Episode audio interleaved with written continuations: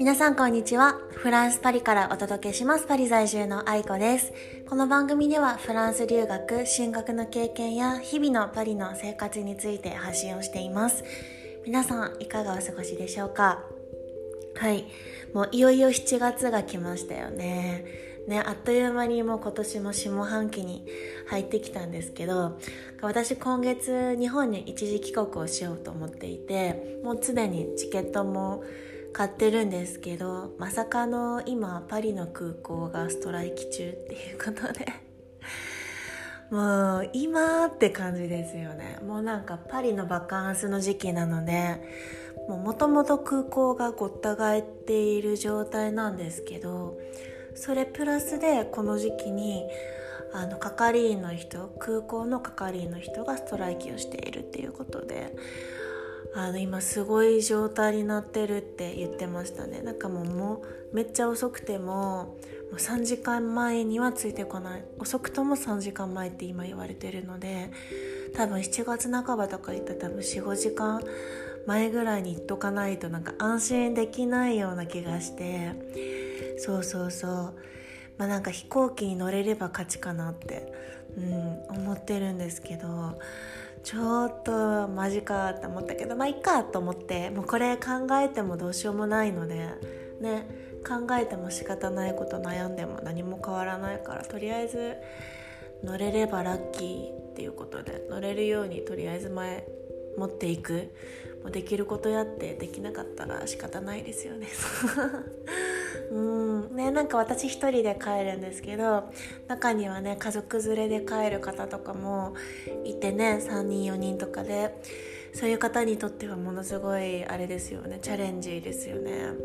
ね今やっぱ日本に入る時も PCR 検査とかの結果が必要なので4人のうち1人でも陰性あすいません陽性だったらもう帰るのが難しいとか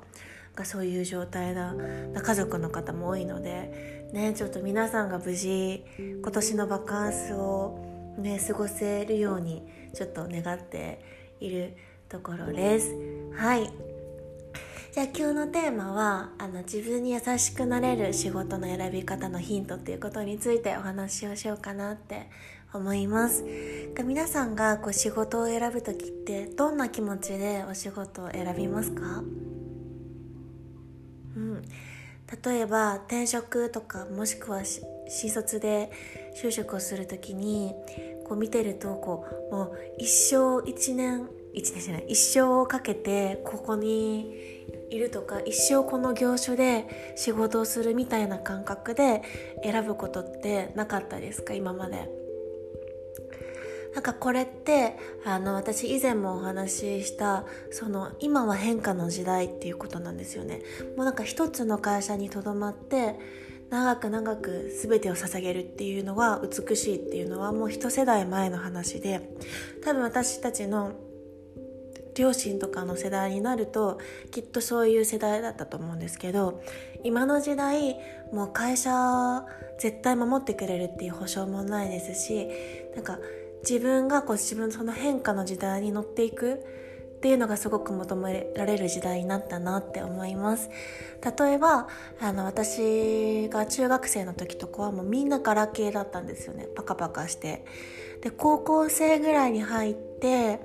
高校3年生大学に入る前に初めての iPhone4S を持ったんですよね。であのその時期ってこうやっぱり親世代だったり、まあ、もっと年配の方だったりあのもうそんな若い子が使うやつわからんとか LINE とかわからないとかうんともうガラケーで十分とかねなんかポンっていうボタン1個押したらあの簡単にあの、かけられる電話とか。ねっていう風に言ってた人たちも10年経った今みんなスマホを使ってますよね。みんな LINE でメッセージしてますよね。うん。そう。そういうことなんですよね。なんか今私はこれだからってこだわっていることがあっても10年後20年後って本当に今の私たちの生活では予想もつかないし必ず変化してるはずなんですよね。うん。なのでそんな中でああ私は絶対にガラケーを使うからってあのこだわって必要にそこに執着してもプラスにはならないですよね。これってやっぱり仕事選びも同じで一つの仕事を極めるのってすごく大切だと思うんですけど変化に対応しないでずっと一つのところにとどまる時代ではないので何か新しい仕事しようかなとか何か新しいことに興味が出たなって思う時にもう柔軟に自分の心に従って対応してあげる、うん、その時にあの一生続けなきゃいけないとか、うん、最低でも何年続けなきゃいけないっていう制約はもう今の時代にはないと思います。うん。なんかその時その時に今日したいこと今したいことを挑戦し続けてずっと過ごしたらそれこそが本当に一生したいことにつながると思うんですよね。うん、なのでこう何かちょっと生活の仕方ライフスタイルを変えようかなとかなんか今している仕事がなんかちょっと違う気がして本当は海外に出てこんなことしてみたいなとか今はこの業界で働いているけど本当はあの業界にも興味があるけどなかなか踏み出せないんだよねとかいう方がもしこの中にいらっしゃったらうんなんかちょうど今が変化のタイミングなんじゃないかなって思います。そう。でそしてその新しい分野とか新しいライフスタイルに移行したとしても今まで培ってきた経験とか経験値っていうのは必ずプラスに働くので何もあ例えば明日違う業界に行きます。今までの咲いてきた3年間この業界で咲いてきた 3, 3年間無駄だったなとか絶対になくてもう何全然違う2つの分野でもどこかしらで絡み合ってるんですよね。経験って。活かせる経験って。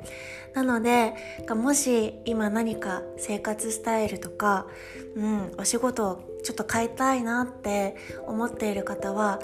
そうちょっと自分にプレッシャーをかけずに、うん、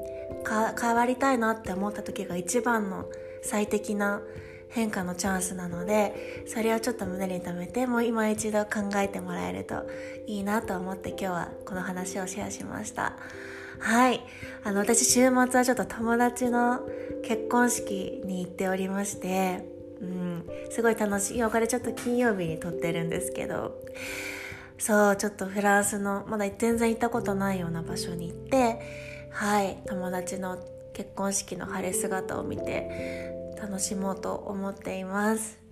皆さんも素敵な週末をお過ごしください。ではまた。